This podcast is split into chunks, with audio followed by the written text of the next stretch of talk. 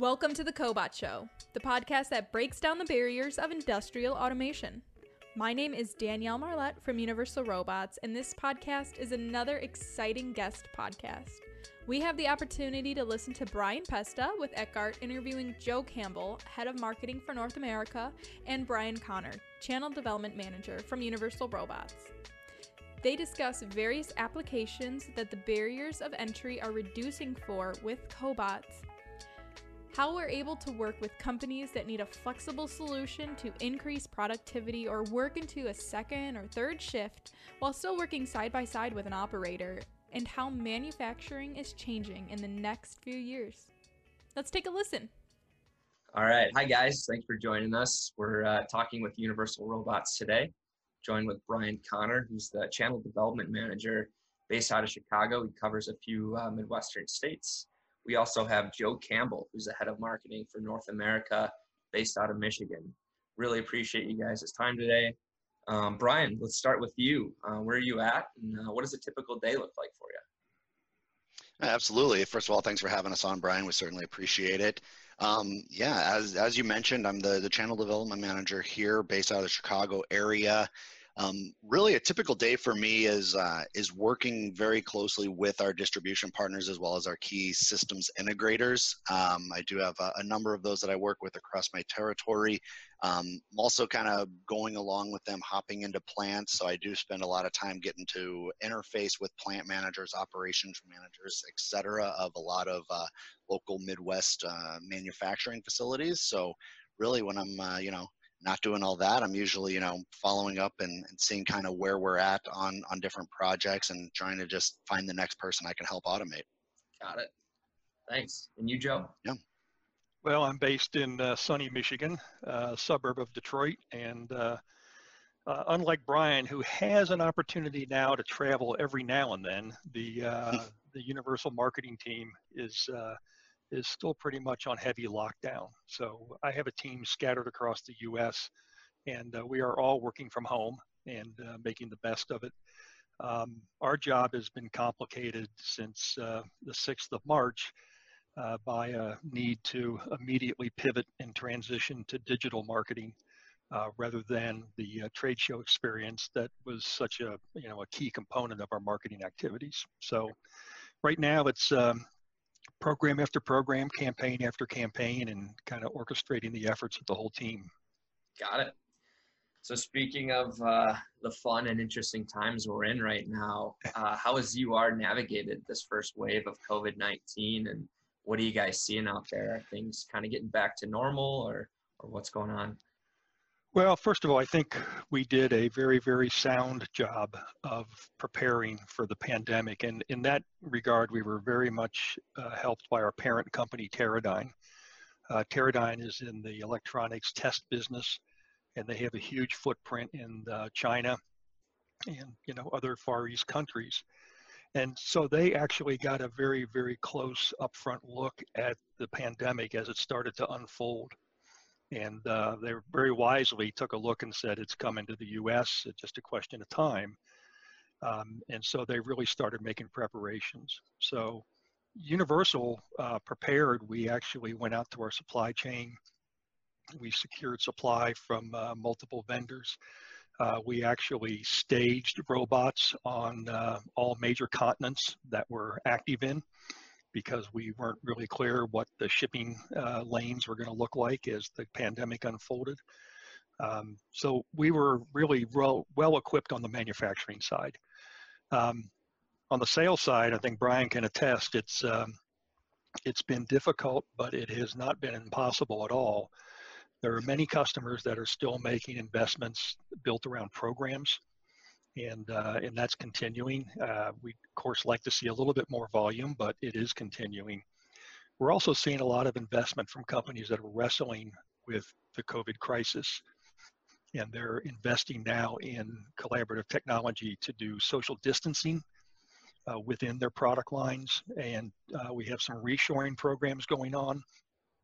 And then finally, I think the other challenge we've seen is companies are really wrestling with flexibility. They're starting to realize that uh, they have to build flexibility into their operations uh, because uh, as this recent chain of events has shown us, you can't uh, you can't rely on stability forever. And um, so we see a lot of a lot of interest and a lot of activity at that point. Awesome. And Brian, can you uh, can you attest that as well? Are you starting to see customers, you know, wake up, and are you starting to get on the road a little bit more? Yeah, absolutely. We're we're starting to see a lot more activity. I think, uh, if anything, you know, COVID has has possibly started to get more companies considering automation. It's really starting to get to the point that people are calling in and just saying, "Look, you know, I didn't really know that I needed this. I didn't know that uh, you know this was going to be such an important step for our organization." Uh, but with social distancing guidelines and such, people are realizing pretty quickly that you know you could possibly place a cobot right in between two of your workers on a line, maintain the social distancing guidelines, and and increase throughput through that. So.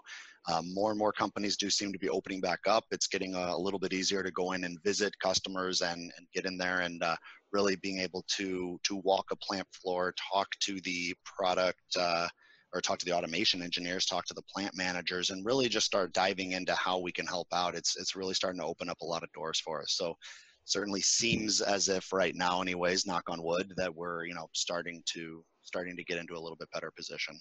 Good, good. Well, let's talk about the technology. Um, cobots have certainly been a hot trend in industrial automation recently.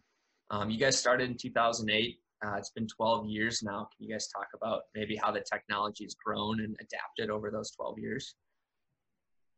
Yeah, absolutely. I mean, uh, as you mentioned, 2008 is when Universal Robots produced the first commercially viable collaborative robot uh, to hit the market. Uh, since then, we've gone through several iterations of this cobot, all of them looking similar, but a lot of good changes under the hood.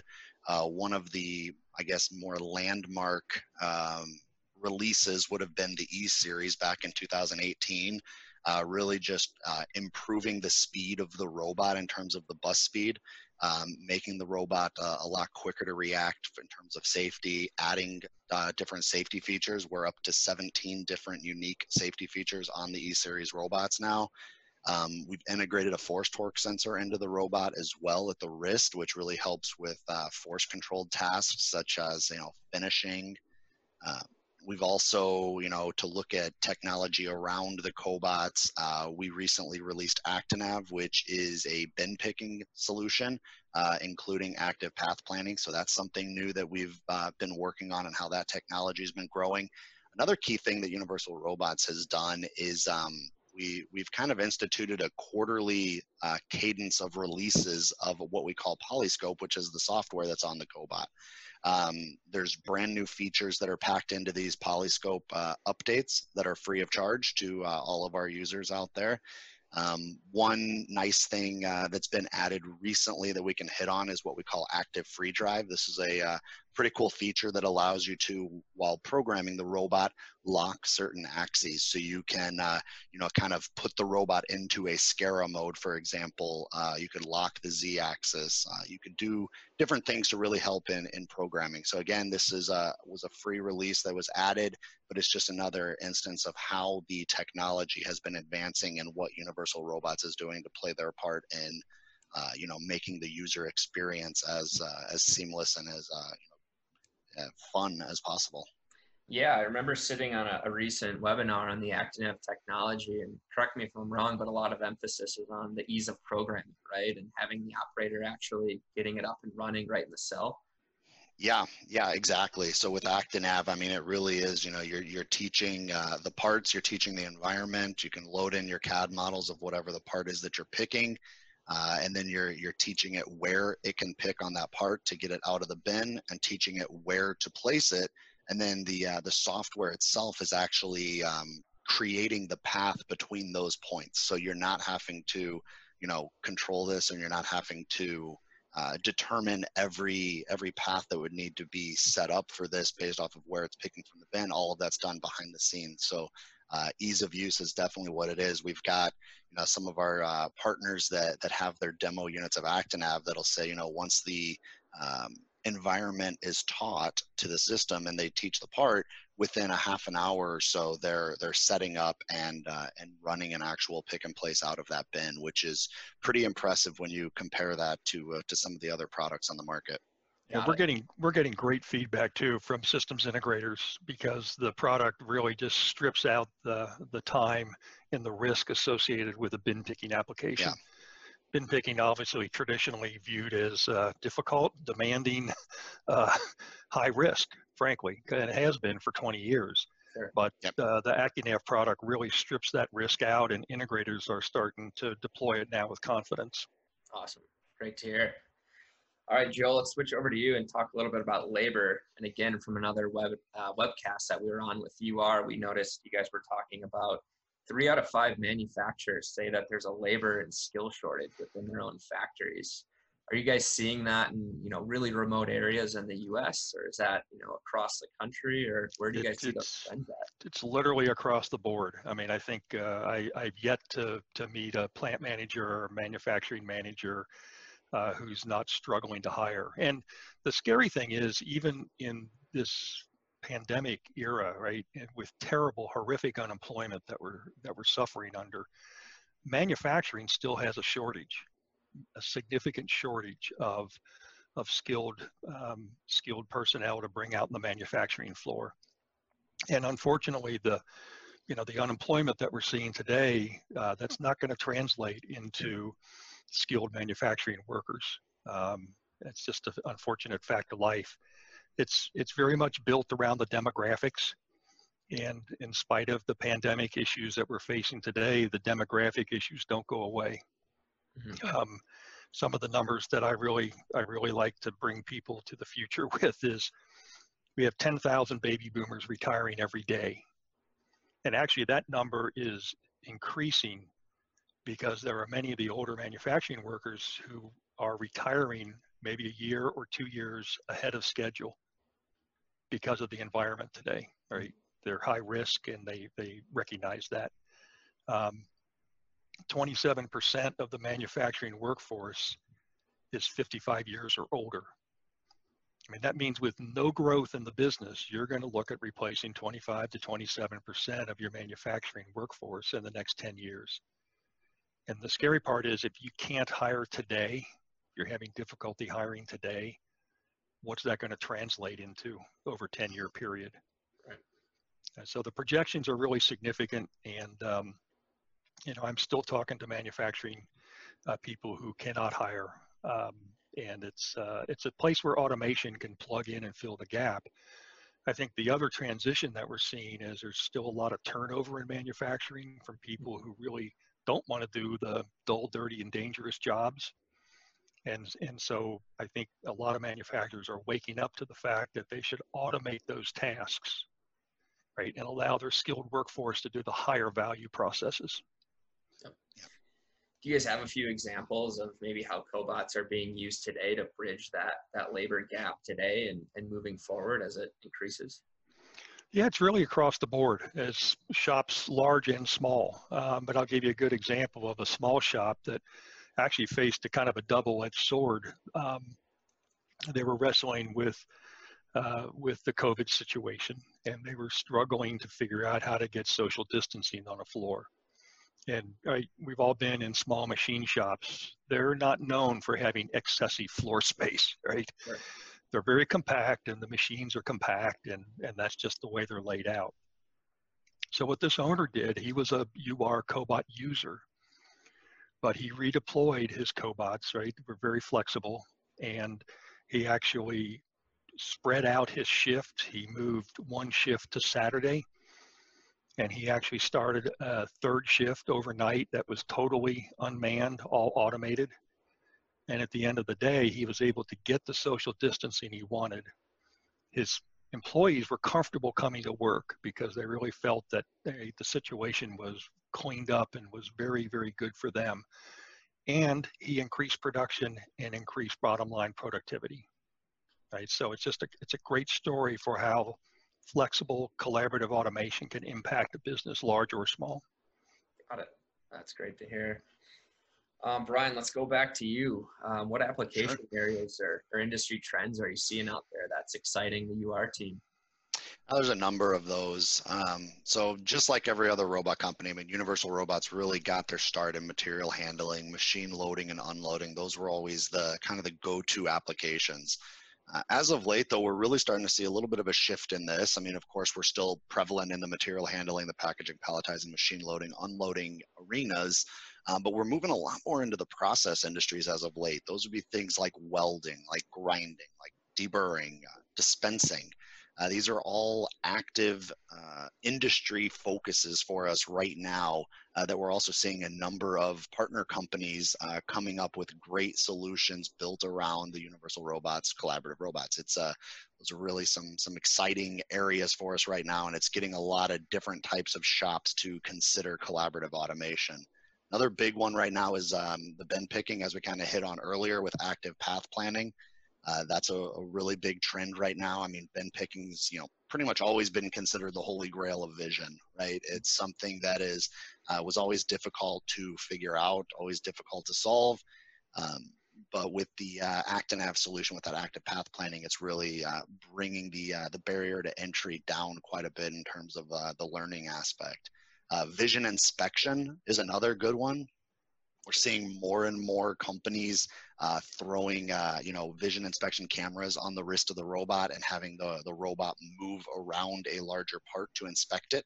Mm-hmm. uh, that's a, a, big thing right now and really kind of you know anything with uh, ai in general um, artificial intelligence with the robots is becoming uh, quite quite the hot topic as of late.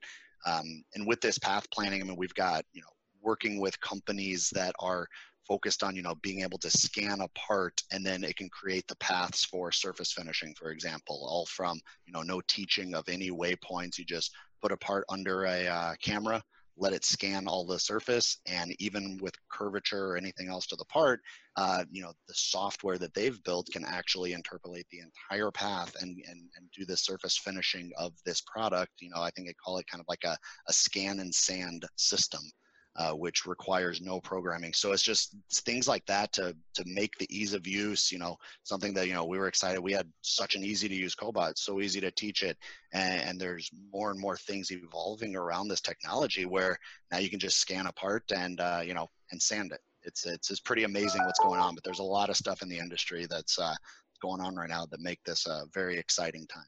Awesome. Do you have maybe one unique example that you can share with us? Um, yeah, I mean, one one really good one, if we want to kind of continue on that surface finishing, um, is that uh, you know we've got a customer that's using these for for polishing of uh, very high gloss, very high end speakers, uh, which is a, a, pretty cool application to to see them kind of go from kind of the, the raw parts to uh, you know the nice shiny black speakers that you would uh, see in kind of those high end audio stores. So that's kind of a, a cool one on the finishing side. Yeah, and I think the other thing that makes it really interesting is to watch the operator work literally side by side with the yeah. cobot, right? So the cobot's doing the, the first two primary passes, and then the operator's putting on the final, final, final buffing, the final finish, the most skilled part. It's a great example yeah. where you've taken the operator out of the, you know, the, the, the dull and dirty piece of the process and let the operator focus on the on the very high skilled end of the process. Yeah. Exactly. Yeah. The other nice thing with that is that you know you get a very consistent finish when you're doing this with a cobot. That's that's one of the keys and one of the main reasons they wanted to do it. If you hand a you know a buffing tool to uh, to five different people, uh, you know they're all going to apply a little bit different force to it. They're all going to you know maybe go in a little different pattern as they go across. So you're going to get a a very consistent finish when you do this with a cobot because it will follow the same path with the same amount of force in the z direction at all times. So and keep that in mind from a buffing and polishing standpoint or a sanding standpoint or really becomes a, a great way to automate something to get consistent results. Sure.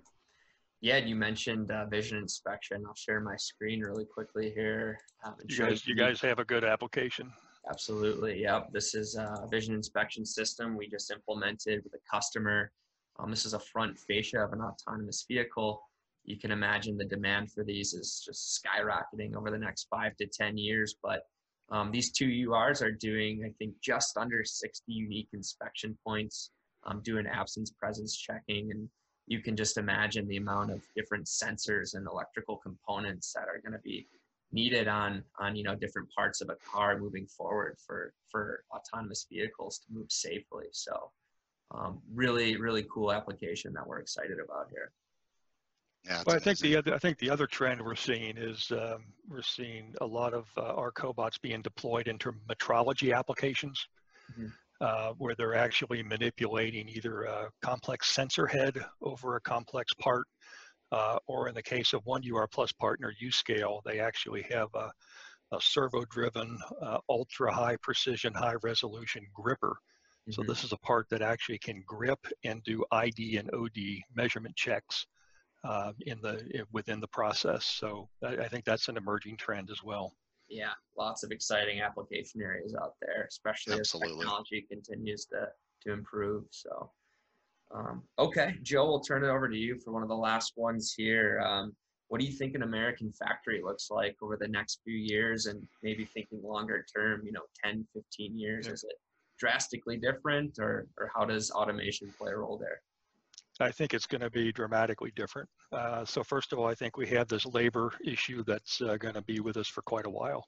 Okay. Uh, and automation is going to be a large, large part of the solution there. It's not the only part of the solution because we still have to make manufacturing more attractive to our young people. Um, you know, I don't care whatever generation label you want to put on it. Um, younger generations do not want to go into a traditional factory role. Mhm. And just it's just very clear. So I think the the long-term play, we're going to see a tremendous amount of automation attacking the dull, dirty, and dangerous tasks. And I think our workforce in the factories are going to be playing a much, much higher value, higher level role. It's going to require it's significantly more training and skill set, but that is certainly achievable. I think the other point about collaborative technology is that um, tr- traditional automation is what, what I call all or nothing proposition. If you have a 10 step process in the traditional attack, you have to automate all 10 steps Mhm. or the project won't justify. But with collaborative technology, it's very incremental. So if you have a 10 step process, you can pick the steps in that process that are the most difficult, uh, the highest quality problems, or the worst conditions for your team and automate those one at a time. And I think that is going to sweep through manufacturing. I think the second big trend we're going to see is that manufacturing automation on the whole is going to come to the small and medium enterprise. Mhm.